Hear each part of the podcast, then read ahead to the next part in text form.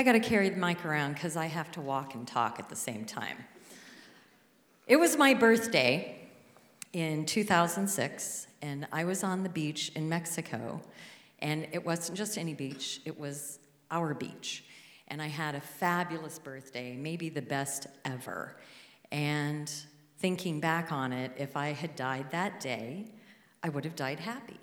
And um, I'm grateful that I was able to tell people that um, because I've thought about it often. But the day after my birthday, I was awoken from a very nice siesta with my husband yelling, Tammy, get my pants! I have money in my pants! Tammy, we're being robbed! And I was like, oh my God.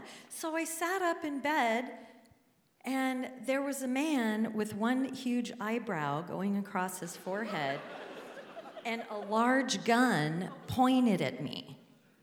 So I went, wow, you know, that can't be good. so I went looking for the money pants.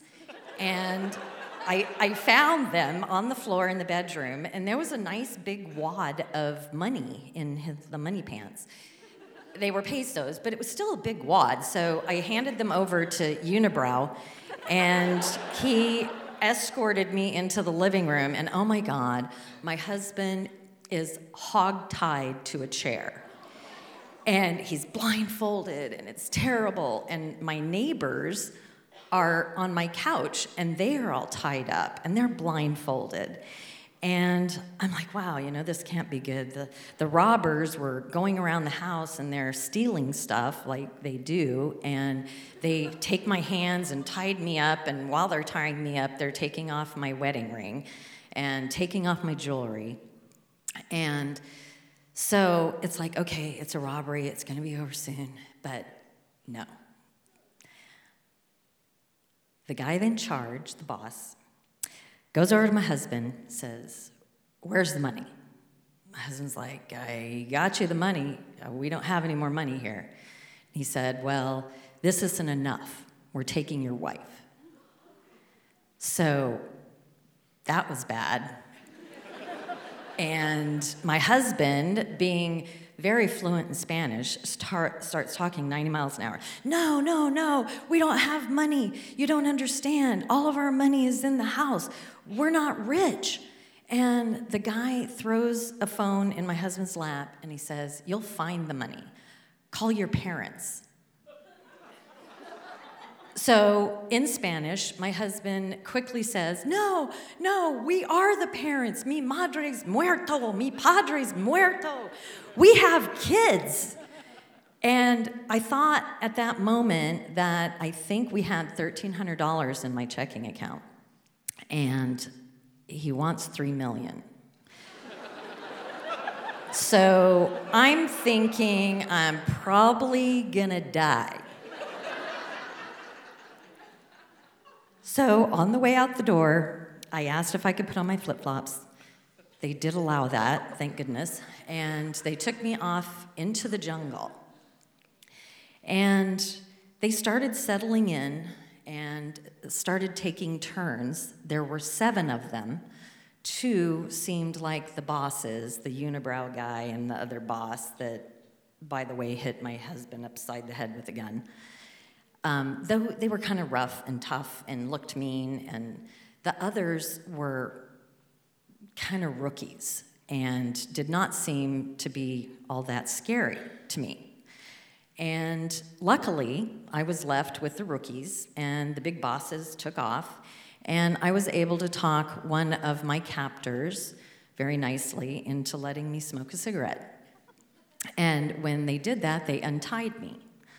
So I sat quietly, wasn't hysterical, didn't cry, and I waited for my opportunity because I really didn't think I was going to get out of there alive unless I could escape. So I waited.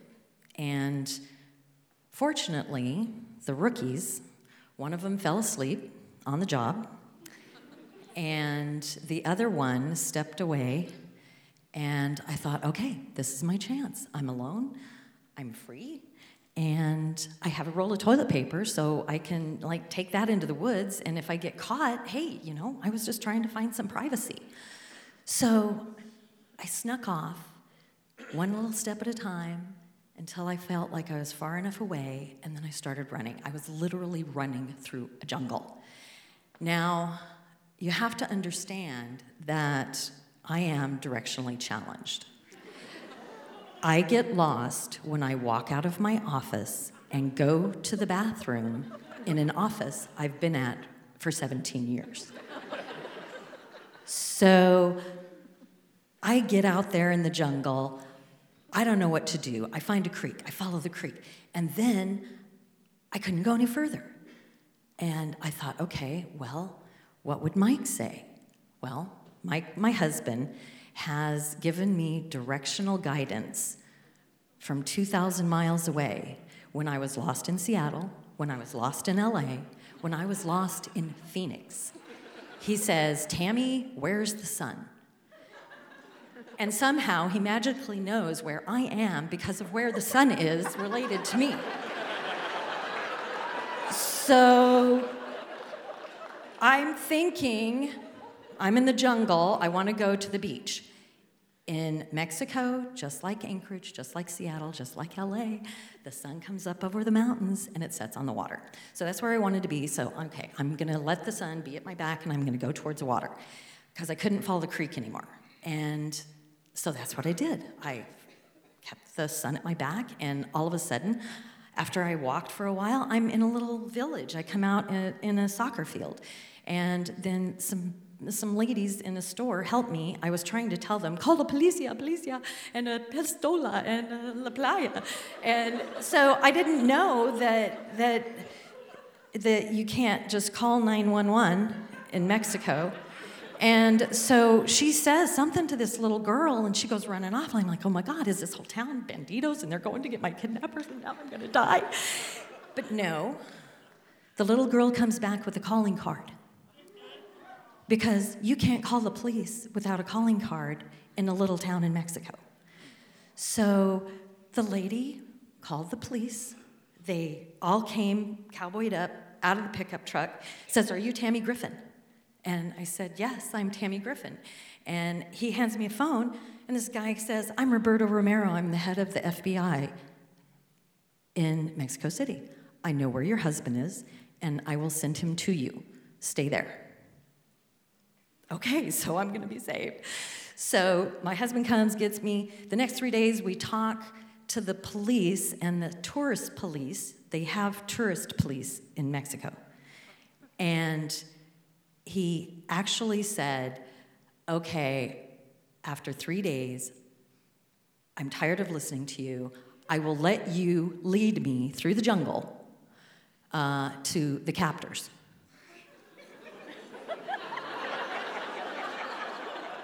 I knew I could do it. So we, we all cowboyed up, put on tennis shoes because flip flops are not that great in the jungle. And um, so my husband went with me, and five state police, and the tourist police, and, and Fleur, who was the forensic photographer. And we went back into the jungle, and these guys are following me, and I know that they, they know that I'm lost. But I'm telling you, I knew exactly where I was going. So we get to the creek where I sat and I had a cigarette, and I literally lifted the rock and showed them my cigarette butt. And they went, Whoa, she knows where she's going. so after that, they, they jacked their shells and they were like ready to go. And we get to this house out in the jungle, and we get in a big gunfight. And literally, they were shooting at each other, and my husband and I, he's like, down, down. He's like, he's like covering me up, like it's a shootout. Oh my god. So, long story short, uh, we caught several of the kidnappers. It was just the rookies, unfortunately. Um, the bad guys, the mean guys, they, they got away, Unibrow and the boss. But, you know, the young men learned a valuable lesson um, about kidnapping. Don't mess with the Alaskan girl. I think that was the headline in the paper, something like that. And just know that in Mexico, lightning does in fact strike twice because after we got the kidnapping business away, we figured, you know what, we're gonna still enjoy our house because that couldn't possibly happen again. But oh, yeah.